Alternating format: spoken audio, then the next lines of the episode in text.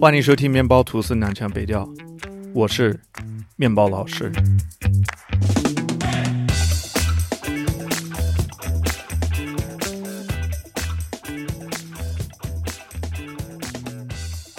Local language serves as the starting point and core of every episode of Nanchang Beidiao, and we go from there. We kicked off the series by chatting with Beijing native Nana in episode 1. If you missed it, check it out for Nana's take on the culture of her hometown and a breakdown of Beijing Huar and some of its unique nuances. Superstar co host Vicky is back, and today we take the conversation deeper into the heart of Beijing and work out together exactly what it is that we love about the language and culture of China's capital city. For me, this episode perfectly expresses the motivations behind Nanchang Beidiao, and it gives us a clear picture of the direction we intend to go in as we set out to explore the linguistic and cultural landscape of China. Lei Ge, the man behind the Jinghua Lianpian series, is our special guest this week. He is doing incredible work preserving and making Beijing Hua accessible to the world. Whatever you get out of this week's conversation, at the very least, I seriously recommend you go check out his stuff to see how Lades the highlights his language and his culture. And maybe even get inspired to play your small part in helping the world to appreciate your own. We've got links to every platform Lades the publishes to, as well as other cool stuff and language learning materials in the show notes at breadtoastchinese.simplecast.com. And in the article for this week's show on our public WeChat account or Weixin Gongzhonghao Bread Toast Chinese 面包吐司. That's bread toast with no space, Chinese 面包吐司.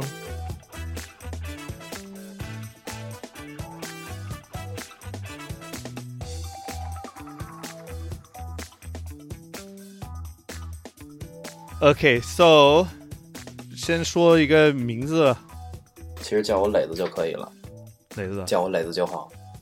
感觉你有好多名字啊，Wordy Clay。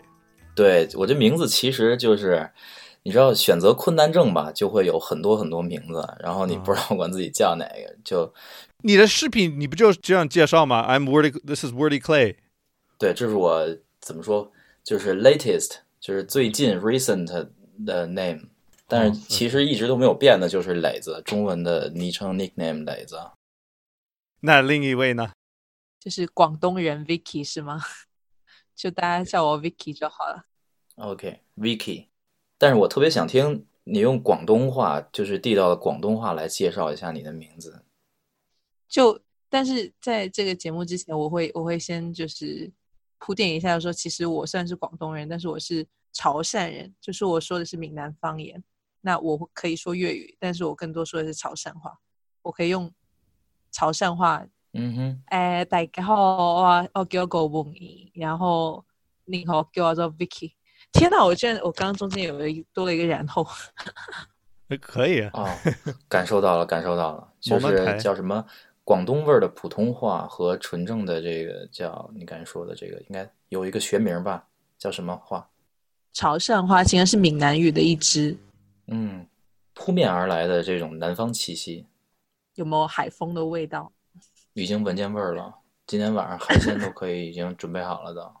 加上锅，嗯，接下来是不是轮到面包了？对，对我我就我英文叫 Brad 嘛，英文叫 Brad，然后我教了很多年的英语，然后我的学生不会发，只会发一个面包，一个 bread，所以我刚开始就特别抗拒，特别不喜欢这个，他们叫我面包老师，后来我就认输了，我就接受了，他们叫我面包老师，我就算了。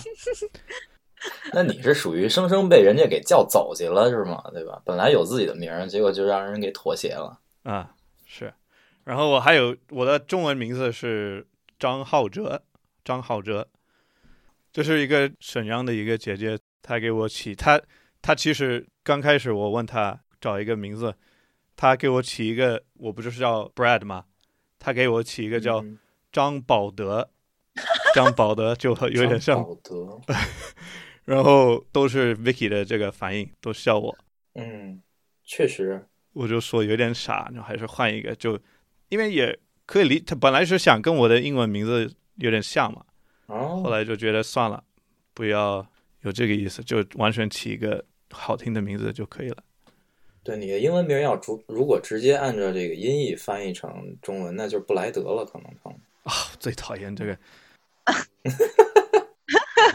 我我之前是参加过一个叫《变形记》，《变形记》你们知道吗？一个你参加过吗？就是小朋友交换到不同对对对，有一个小朋友到我们南京的学校，然后他们就因为我会说汉语，他们就找我。虽然我不是他那个班级的老师，就假装是的。然后我就跟他们说，跟那个导演说了好多次，我喜欢我的中文名字张浩哲，张浩哲。他们结果节目出来了，就是用那个布莱德利，我真觉得难听死了，就是南京外教布莱德利，他就是这个声音，我觉得傻死了，嗯，受不了。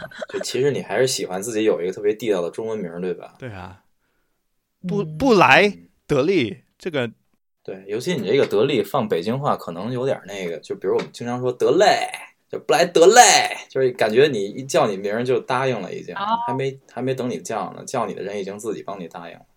那那我先 OK，我们都知道名字了，然后我先讲一下为什么会出现一个北京话 Part Two，就是因为我前段时间我们准备这个北京话南腔北调北京话第一期，然后我就网上开始搜有什么视频或者音频节目，就关于方言、关于北京话，我就遇到了这个京话连片 Wordy Clay。磊子哥，Yeah，我就说，哎，这什么东西这么这么棒？有什么好好几十篇，然后都是一直在教北京话，这么地道的，这么酷，然后就看得很很轻松，但又可以学到很多东西。然后我就觉得，正好我们做这个北京话，其实我刚才刚开始没有什么想法，就觉得可以加他一下，加了他的微信，然后跟他聊了几分钟，就觉得，哎。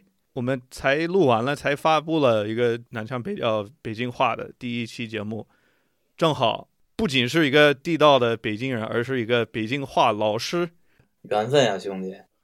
然后刚开始雷子就就特别不愿意，然后我就给他发了一个红包，八百块钱红包，他就同意了。红包我怎么现在都没收着呢？啊，原来背后有这层故事。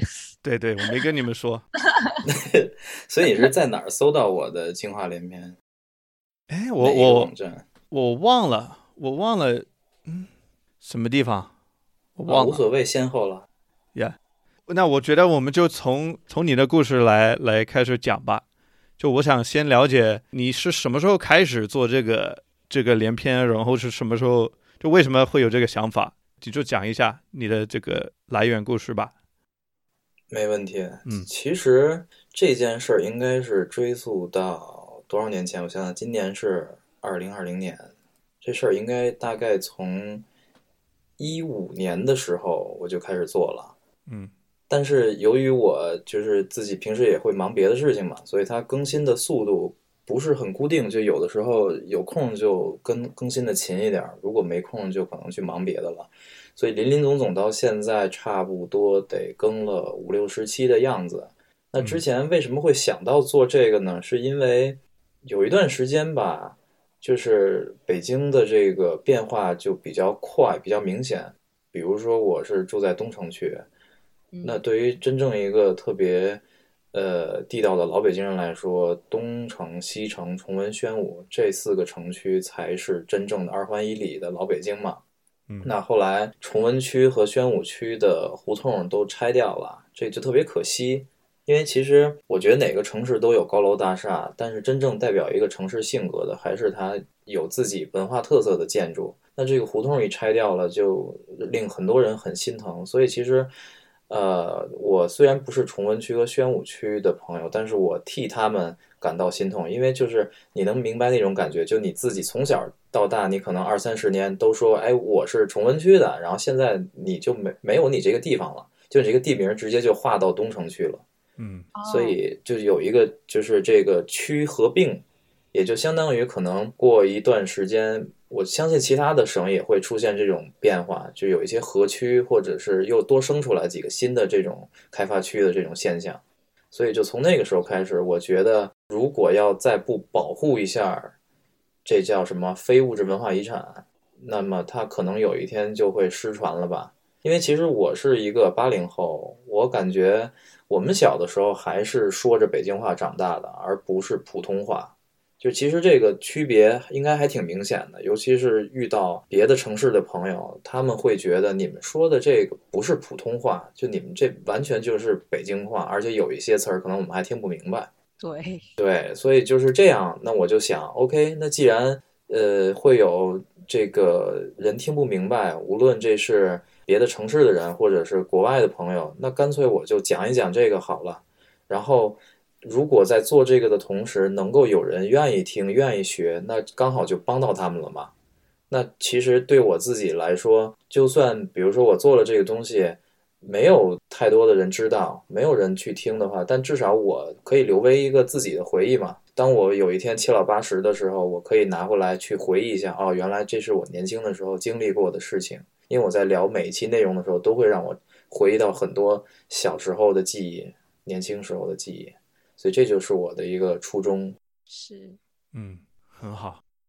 我其实比较好奇，就是磊子哥你自己在做这个视频的时候，其实我看你每一期虽然很短，但是你解释了很多北京当地的一些呃说法或者是一个文化，然后我觉得特别有趣。就特别是你讲的时候，你不是以教学的方法，你就是哎，这是我们这边的话，对，你就。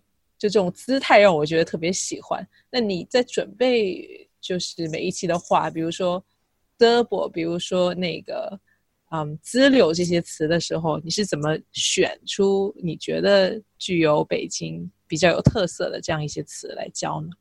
啊，其实这个就是完全是凭我自己脑子中的记忆，因为就是你让我猛的一想。就是比如说一个随便的一个别的地方人问我你能不能教我点北京话，那我也想不出来，所以我就从我当时有这个想法开始，我就把我所有自己能想到的话，就像头脑风暴一样，就直接列在本上，然后列出来了好多。然后随着平时跟别人聊天，你可能就会激活一些原来好长时间没用过，但是突然想起来的一个词儿，然后就把它也记下来。所以就列了一个小本本儿，然后我就每期从这个本上摘出来一个讲，就特别简单。所以，所以这个词儿它实际上是一直在扩充的。比如说我哪天跟朋友又聊起来一个什么新词儿，我就再把它写下来。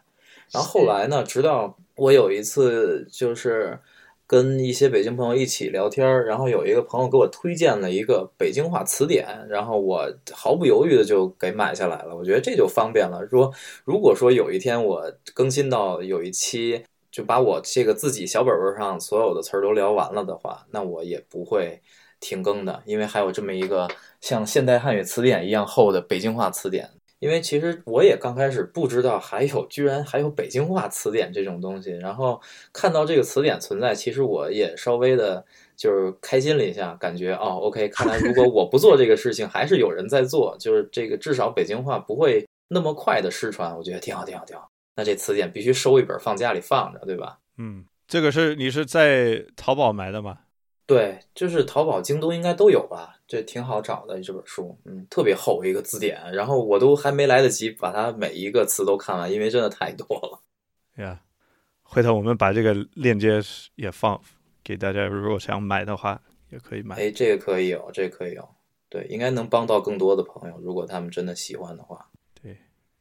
哎，所以 Vicky，你们那边会不会也有这样类似的词典？比如说这种什么客家话词典呀，或者潮汕话词典之类的？哎，对，其实是有的。但是我觉得很难的一点就是，其实你看词典，它不会给你配 CD 和和光碟。所以其实我在很久以前，我也有想过，是不是要做，就是像像你现在做的，就是一个音频的介绍视频，因为不然你只看书上的词典。你没办法发音，嗯，这倒是。我不知道北京话的那个词典，它是会有注明调，然后比如说儿化音，它节奏这些都会注得很清楚吗？还好吧，因为可能我是本地人，我看这个东西我可能没感觉。就如果要我是完全不懂的话，我可能纯看文字类的东西，肯定效果是不如一个视频好，因为毕竟会有一个人亲自给你发音来告诉你他是怎么说的。对，所以我看你那个精华连篇，我觉得就特别有趣，特别是你那个手势加字幕，就特别北京范儿，你知道吧？真的吗？我这还有北京范儿的手势吗？我自己都不知道。但我不知道是不是就是北京人的特色，讲话的时候就是眼前藐视前方，然后手势特别大。如果你要用就是欧洲人来比喻的话，可能就是意大利人。的那种感觉 是吧？我还要藐视前方的这种气场。哇，看细节的 Vicky，你现在说了，我我现在反应过来，确实好像是的，应该就是个人性格吧。对，不同的人讲话肯定有不同的风格嘛。我这就属于欢蹦乱跳型的啊，比较活跃。那你这个 OK？你说你做了，你是从一一五年开始是吧？没记错。对，OK，然后。你怎么坚持这么久？我就想问，你的动力是什么？这个问题我觉得特别好，因为这个问题我自己也面临过。就真的是不光你问，我自己有的时候也会问：哎，我做这个东西，如果就是有的时候真的忙起来，就没有办法更新了吗？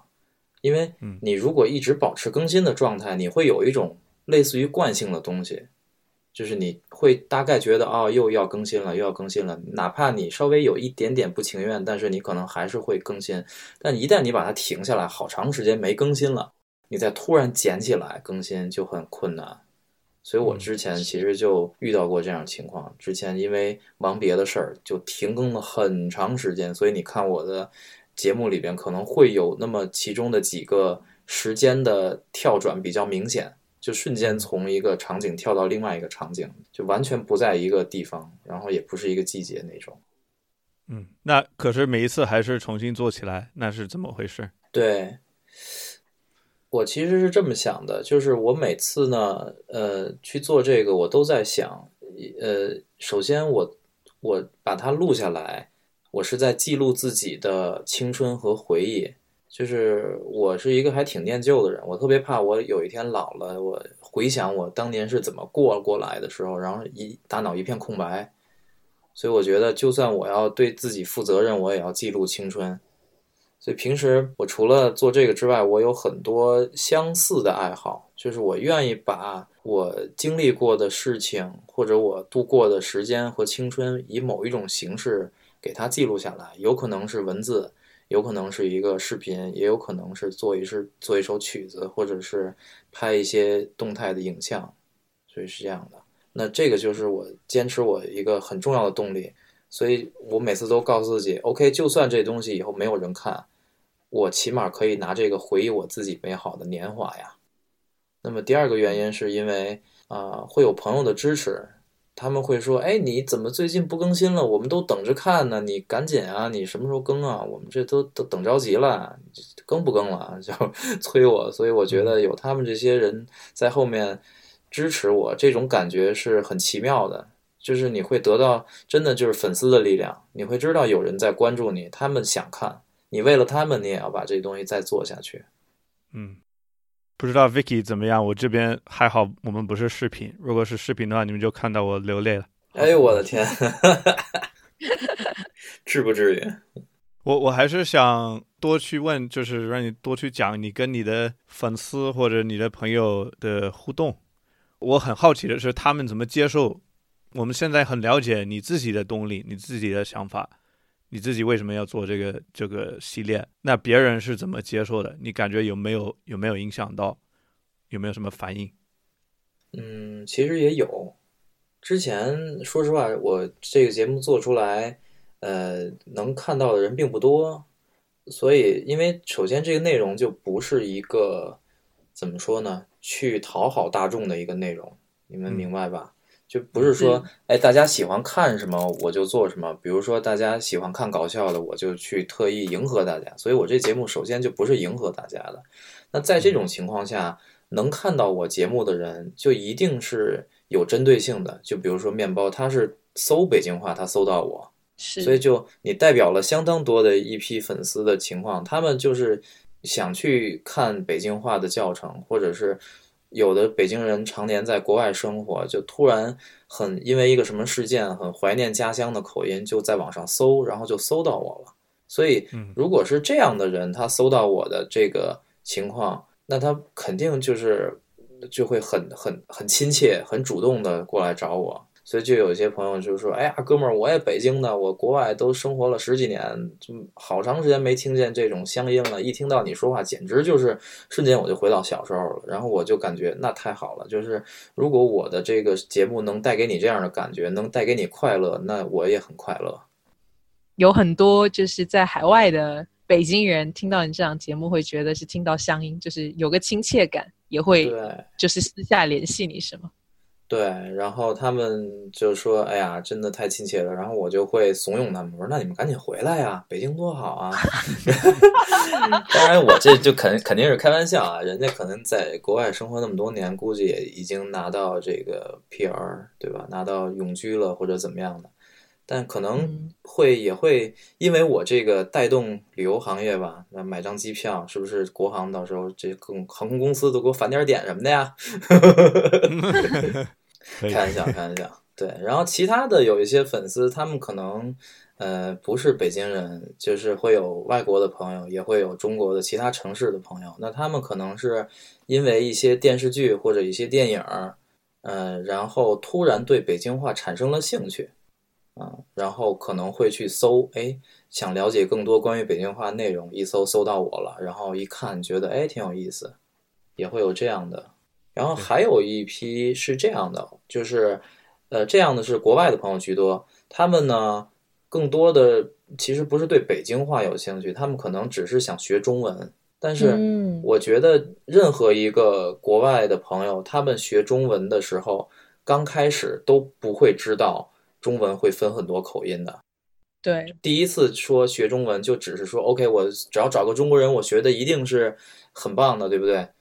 那随着他慢慢的了解的深入，他会发现，哇，原来中国有这么多种口音，那我要谨慎了。我要去学中文，我肯定得挑一个我自己喜欢的口音，对吧？嗯，所以就会有人去关注，那我要学的是粤语，还是说我要学这个哪个地方的口音？对，就就也有老外真的就讲那个重庆话或者讲成都话讲的很好的。或者说有的老外一张嘴你就知道他他的中文老师一定是东三省的，对吧？就都有，对，所以就通过这个，然后就有人搜到我，然后加上我可能那个 description 写的也比较的，就是好玩吧。我当时记得我怎么介绍我那个节目，我跟大家讲我这个教的是中文，然后 especially authentic Beijing accent，所以他们会觉得，哎，那这个首先教的是中文。我可以学，然后又是北京口音，然后我又介绍了一下这个北京口音为什么那么有魅力，所以他们可能就会觉得，哦，那干脆学哪个口音都是学，我还是学北京口音吧。也有这样的人。而且你在那个介绍里面，你写的是 the forbidden city style，not the capital city style。对，这个就直接点题了，你知道吧？哎，对，这个你可以让 Brad 猜一下，你 Brad 怎么理解这个？你猜一下。我可能描述不了，但是我我到了北京，我去了很多次，然后我在我在北京胡同里遇到一个什么爷爷奶奶，跟他们聊聊天，我就知道我现在是跟 Forbidden City 北京人聊天，而不是 Capital City。Yeah, you got it。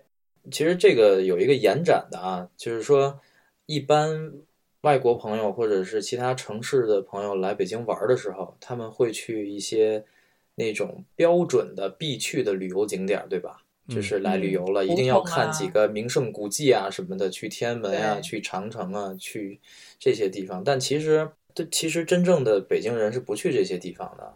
北京人是不会天天往紫禁城跑，不会天天去天安门、去长城，不会去这些地方。相反，真正的北京人，他们可能比较常去的地方是北海、后海，然后就是鼓楼、南锣鼓巷。对这种地方，或者是工体看球啊，或者怎么着的，所以这个也是从另一方面来说，就是很多人可能觉得，哎，我去北京了，我一定要去看鸟巢，对吧？奥运会，我要去看水立方。但其实北京人是不会去鸟巢、去水立方的，所以这个就是 capital，这是 capital style。那包括国贸的 CBD，那每哪个城市没有 CBD？北京人很少往 CBD 跑，对吧？嗯，所以这个就是 the forbidden city style，因为 forbidden city 其实就是一环嘛。那现在我们真正的老北京就是二环，就像靶心儿一样嘛，越来往外越扩越大。所以现在北京也是这样，越扩越大。我我去北京，因为我我我真的我去了很多次，就啊，真的啊，对，可能有可能有十几二十几次。然后我确实有有几个可以叫秘密地方吧，就是我自己喜欢去的，我感觉真的是 Forbidden City 的北京，我都会去。不管因为我我一般是跟着别人去嘛，就带他们去，带他们去看这些长城什么，但是我都会抽时间自己去一些胡同里，我都会听。自己去这些秘密的地方，不带他们去。我我尽量带，但是可能就是自私吧，就想真的是自私，就我想自己有一个感受，也没有办法分享，就没有办法就让他你必须得 forbidden 一下，是吧？你才能有那种 forbidden 的范儿。嗯啊，对，我就会有一首歌，有有一首歌是那个叫他叫什么郝郝云，你们知道不？他他有一首歌叫《回到那一天》，听过没有？回到那一天，好像好像是叫《回到那一天》。他就是在讲他在胡同里长大的生活这种感觉，我都会每一次去北京一定要塞耳机放这首歌，然后就走走在胡同里，然后我还会去那个颐和园或者是天坛公园，我找的就是那些老北京人，爷爷奶奶去什么的那些打牌的，我都会找他们去，坐在旁边，坐在旁边听他们说话或者跟他们随便聊，对，就感受一下。虽然我我根本不是什么北京人，我也不懂，但是我真的有感觉，真的可以感觉到，哎，这个地方很特别。嗯，Brad 这样就属于会玩的。他其实刚才这种状态就属于找到了在北京游玩的精髓。嗯，比较独特的地方，而不会说就是把北京当成 capital city 这样来玩。Yeah, exactly. 我还买过一个有一个叫什么新新联心合唱团，他们每天都去颐和园什么唱歌，我都买了他们的书，为了下一次我就可以带这本书去去跟他们唱，一起唱，真的太有感觉，太可爱了他们。我当时特搞笑，就是坐了一辆出租车，然后那个师傅一看就是呃退休之后的，之前可能是做大生意的，然后在车上就一直给我推荐说，哎，你知道北京那个灌肠啊，哪一家才好吃？你们现在吃的都是假的，一定要去哪个地方哪一家。然后我听完，我听完之后我就觉得说，哎呦，这个北京的就是出租车师傅不仅能聊，而且确实是有真本事，就是确实知道的多。呃，吃饭的店啊，随便给你推荐都是很地道的地方。那你去了吗？我我没去，那个在山上，它在太远了。它是，你在北京，你去啊，你必须去啊。但确实我就是的哥说的那一种，就是你知道假北，就是来这边旅游的北京人，不像他们真的是会为找一个店，对吧？然后开一个多小时车，然后去到哪一个郊区或者是山边找一家老的店。嗯，对，Vicky 的状态就有口吃的就得了，饿不死行了。磊子哥，别把我说的这么…… 开玩笑，开玩笑，不是，其实这是我的状态，你知道吗？就是我对吃已经无欲无求了，就是有口吃就有口吃的就行了，不至于饿死就挺好。嗯，我差不多也是，但是我去北京肯定要吃烤鸭，但是我这个标准是哪个美团团购最便宜的我就吃。呃，其实以前那个有一些特别老字号的店还是值得一吃的，但是后来听说有一段时间北京那个就是改政策了，因为环保，所以有一些明火、炭火、一些烤鸭，因为你知道烤鸭是要在一个很讲究的一个炉子里面烤的，Yeah，然后就就就不让这些老字号再这么烤了。那你这不属于开玩笑的吗？你这种手艺就是这样烤才才有那个味儿，你你不让他这么去烤，你非得让他去电烤，就烤不出来那个味儿了。所以这个就很可惜。可是还是那个价格，所以我就从来不去这些名店。对，所以真正那些手艺的传承人对这个其实还是挺痛心的，但这就是时代的碾压吧。就随着一些发展，总会有一些东西就牺牲掉了，这没有办法。我相信世界的每一个角落都会时时刻刻发生着类似的事情，只不过就是说快一点、慢一点，有这个差别就是。哎，所以磊子，你的你就是你自己的背景是什么？我发现你好像对就是文化呃保留，或者是说就是一些以前的传统，你会特别关注，是是你身边周围的朋友都是有这样的一个一个想法一个状态，还是说你本人有一个呃特别的经历让你有这些想法呢？应该是说我本人吧。你的洞察力相当惊人啊，Vicky，可以啊，你这读心术，隔空云在线读心。对，我知道你脑子里在想什么，确实是这样。没有，我看你就好奇，因为我也我也跟一些北京人聊过，那他们可能，但他们可能是九零后哈，他们对北京的印象就确实啊，北京话说的越来就是越少了，然后可能一些传统在消失，但是。好像像你这样说，我我自己去录一些东西，我自己每一期这样做下来，坚持下来的人好像也不是特别多。这确实是，但不过现在来看，好像是越来越多了。因为刚好就是前段时间有一些电视剧啊，或者一些影电影啊，就给大家了一些影响，所以现在你发现有一些平台上，比如说抖音，它上面也会有很多北京话内容。这是总体来说还是一个好事儿，但之前确实是这样。我当时是因为一个什么契机，让我觉得对文化保护这块儿突然就是这么发力哈？就是因为我那会儿在国外，应该是一六年左右吧，然后突然呢，墨尔本的时候是对，我在国外，然后国内上映了一个电影，这电影导演叫管虎，我不知道你们认不认识，听没听说过一个叫管虎的导演？听说过，听说过。OK，然后呢，他这个电影当时瞬间就火炸了嘛。他拍了一个电影叫《老炮儿》，嗯，这个老炮儿的，老炮儿很有名。我我没看过，我没看。OK，所以如果你有兴趣的话，还是推荐你看一下。那这个电影当时也是给了我一个很大的震撼，就是它也算为数不多的一个讲老北京故事、老北京文化的一个电影。当时看的我是老泪横流啊，在电影院。也开玩笑，没有老泪横流啊！这现在刚刚刚这么年轻，不可能老泪横流，但确实给我感动了。只有真正的男人会哭啊！啊，Yeah，you got me。所以你看，Brad 其实是一个性情中人，他也一定也为一些事情自己偷偷的流过眼泪。你知道他为什么非得要自己去那些地方玩吗？Forbidden 的地方，有回忆是吗？对，但是咱为谁而哭，咱待会儿找机会聊一下啊。哦，对，在节目上我们就不先讲了。对对对对对对，这我们可以做一个分支，待会儿挖掘一下，看看 Brad 是不是也有一些啊未曾公开的故事啊。借着这机会，我全是公开的，全是公开的。嗯，下次来聊一下。对，所以当时就是看了这个电影之后，瞬间就勾起了我这种情怀吧，应该可以说是，就瞬间觉得。哦，原来这个北京文化拍成一个电影之后，会让我这么充满热血，这么充满力量，就说明我真的是爱这个东西。但是你知道，有一些东西其实，呃，因为你他在你身边太久了，你是一种麻木的状态，你是感觉不到的。这个这个感觉就是说，没有人说出来的时候，你是完全不会自己去提的。但是，一旦你脱离开那个环境，或者你突然有别的人去问你的时候，你才会想起来，哦，原来这东西就在我身边，所以它像这么一个感觉。嗯，因为之前太过习惯了啊。对对，所以其实就是这个感觉。然后当时就因为那个，也是 push 了我一下，就让我觉得 OK，那我应该更加的，就是使大一点力气来保护北京的文化，所以录更多期节目。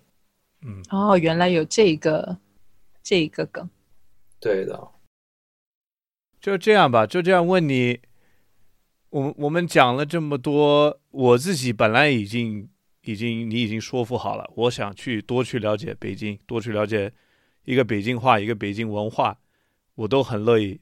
但是还有人可能还没有，给你一个最后一次机会，说服一个北京人，然后再说服外地的人。为什么要对北京、对北京话去有更多的了解？给我们一些启发吧。啊，其实说服一个北京人去喜欢北京的文化，这可能不用说服，就他自己确实就已经挺喜欢的了。你不是说有的，比如说现在年轻的九零后的啊？OK，呃，那我其实对于他们来说，我想说的是，民族的才是世界的。你首先得知道自己的根在哪儿。你可以有你自己的风格，你可以说你见识过很多东西，但首先你先得有自己的根，就像一棵树一样，你必须得先把根扎住，你才能成成长为一棵大树，对吧？你如果上来就是飘着的，那你也长不成一棵大树。所以还是要爱自己的家，就是因为这个东西是你血液里边伴随着你的。那这个是对可能年轻人他们接触不到太多这种老文化的这种状态。那对其他地方的人，比如说无论是外地人或者是外国人，那对北京就是首先，呃，这是一个有历史的。古城，但虽然没法跟一些西安那种就是更更古老的那种古城去比，但是它也相当有历史的底蕴，而且就是你像 The Forbidden City，它确实在北京，然后北京也有很多皇家的这种呃文化，所以它其实还是很值得大家去了解的。就包括比如说呃有外国的友人，他们对中国文化很感兴趣，那么。中国文化其实掰开揉碎了讲，中国文化是什么？其实就是各个最具代表性的各个城市的文化的总和加起来，这不就是中国文化吗？对吧？所以其实这个我觉得就是，那它就有自己的代表性了。那它作为一个帝都，为什么大家都管它叫帝都？对吧？那因为历朝历代的皇帝可能都会把自己的都城选在这个地方。不是所有啊，只是到某一个时期之后，都会定都在北京。那当然，这个地方就值得大家去了解。那如果你想了解中国文化，那可能你第一个迈进来的窗口，北京就是一个很好的方式。刚开始说流泪是开玩笑，现在差一点是真的。就你就把我我自己心里的话都说出来。哦，真的，就是为什么我想做这个南腔北调这个系列。哦，就是这个，你刚刚说的太完美，我就不说了，我没我没有话了，无语了。我这个是超出我预料的，没想到我都已经把你想到的这个都说出来。其实还真的是，我想了一下，南腔北调，对吧？其实就指的是南北这一南一北，就概括了整个这个领土了嘛，对吧？所以南腔北调就代表了不同地方的不同的人，大家的一个大汇总。加起来，嗯，所以就是各个地方都有各个地方自己的文化。我觉得大家都是，首先要自己爱自己地方的文化，你才能去传承你自己的文化，别人才会爱你的文化。是，没想到我们这一期利益最后这么深 还可以，还可以，啊，还可以，还不错啊。我我还我最后还蛮好奇，就是 Brad，你你来北京这么多次嘛，就是像刚刚磊子他作为北京当地人，他讲了他自己就是喜欢北京的一些地方，对北京的一些想法。你呢？你来北京，你找那些爷爷奶奶聊，然后去看那个合唱团，你你对北京和和对就是中国其他地方相比，你你的一个印象是什么？或者说你对北京印象最深的一个地方？嗯，主持人也是要回答问题的，好吗？不，他已经选择太多了，没有办法挑出来。那我能不能说的特别特别恶心？那你要说什么？用一个字，爱，我就爱。我来解释一下。其实我爱所有的地方。我爱世界，我我去什么地方我都会爱，因为我觉得所有的地方都很值得去了解，而且更是那个地方的人。但是你像你把这种像北京这种这么有历史、这么有独特的文化的一个地方，嗯，然后我的那么多朋友，现在我在中国这么多年了啊，我这么多中国朋友，甚至于北京朋友也有，全国的朋友都有，然后。北京确实是一种是一个核心嘛，就是古首都嘛，是是。现在是说是中国最重要的一个城市，对吧？就是首都，然后也是一个代表，也是中国的一个代表，但也怎么讲呢？因为我我每一次我带朋友外国朋友去北京，我我有一点纠结，也不是纠结，就是不知道怎么跟他们讲，因为他们都会来到那些胡同，然后他们会说：“哦，This is China。”就是哦，原来中国是这样的，就走那些二环内的胡同里，他们就觉得这就是中国。他们一这么说，我真的我就啊，我不知道怎么讲，我不知道跟他讲，我怎么可以解释？因为你说的对，这是中国，但是没有任何地方跟他一样，它是也是独特的一个地方，也是独特的一个感觉。嗯，我明白你的感受。北京是确实是中国最强大的一个城市，也是中国的首都，也是一个代表。但是它只是一个一小部分，只是一个 small example，a first taste。但是是一个很很完美的、很棒的一个 first taste。哦，就是你先到，你先到中国，你第一次很多人先落地是在北京嘛，然后有这种感觉是很美好。但是你还要去了解更多。你只去了解北京也不够，它只是一个起点，但是可能是一个最棒的起点。就是一个 appetizer。Yeah，没错，只是一个开胃菜，它不不可能代表整个中国的那么多文化，它只是一个城市嘛。对的，说的很好，我特别理解 Brad 的感受。嗯，对，我也觉得说的特别好。你们 都说的好。嗯，好，很好。OK，嗯，那我们要不再再说一句，就是我我我也好奇一个问题。OK，就我想问的是 Vicky 的一个问题，嗯，就是 Vicky 是你是在北京住了多久呃，其实时间不长，就是一年半。啊？当时是因为什么决定要来北京发展？嗯，其实是阴差阳错。那我之前是在香港工作，然后由于个人的原因，就后来到北京了。然后一开始也是比较不习惯，但现在就就还是慢慢喜欢上了北京的这种氛围和这种文化底蕴。那你当时是自己主动选择的吗？还是是一个很被动的这种状态来的北京？呃，我我觉得像我们那一届的朋友，他可能都是因为工作的原因啊，来到北京，因为北京的文化就是因为我是学人类学的嘛，那北京就是在文化传媒上，他的工作机会更多，嗯，所以就大家可能会往这一边走。对，所以我觉得对于一个人类学专业的人来说，就是北京是一个很好的探索，就文化也好，或者是文物保留、保存这一方面，就特别好的一个地方。对，我就就好奇嘛，然后我也好奇 Brad 就是是，既然做了这么多年的英语老师，那这是怎么就喜欢上这个中国文化，或者说是呃要来到这个就对北京文化感兴趣的吧？我本科学的是地理，哦然后这个可可能可以解释很多吧。我、嗯我就是我不说了吧，我就我就爱世界，我爱所有的地方。然后我我正好当时大学的时候，我有机会，我开始学汉语，就上了几门课。我没有，我并并不是什么汉语专业的什么，就学上了几门课，然后就交了一些中国朋友，然后就、the rest is history，就这样，我就朋友越多，然后兴趣越大，我觉得真的是命中注定的缘分，把你带到了中国，是吗？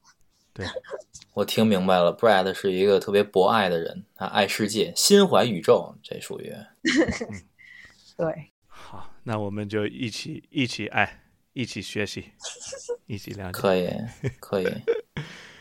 OK，我我们要要结束，好，那我们就聊到这里，对，太感谢了。也感谢二位邀请我。也感谢雷子哥。OK，好好好，下了下了下了下了，All right，那我们微信联系也是，好，拜拜。拜拜。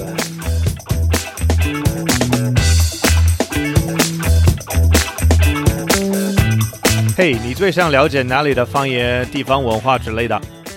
你认识适合上南腔北调的人吗？欢迎大家在收听我们节目的平台里给我们留个言，或者发邮件也行。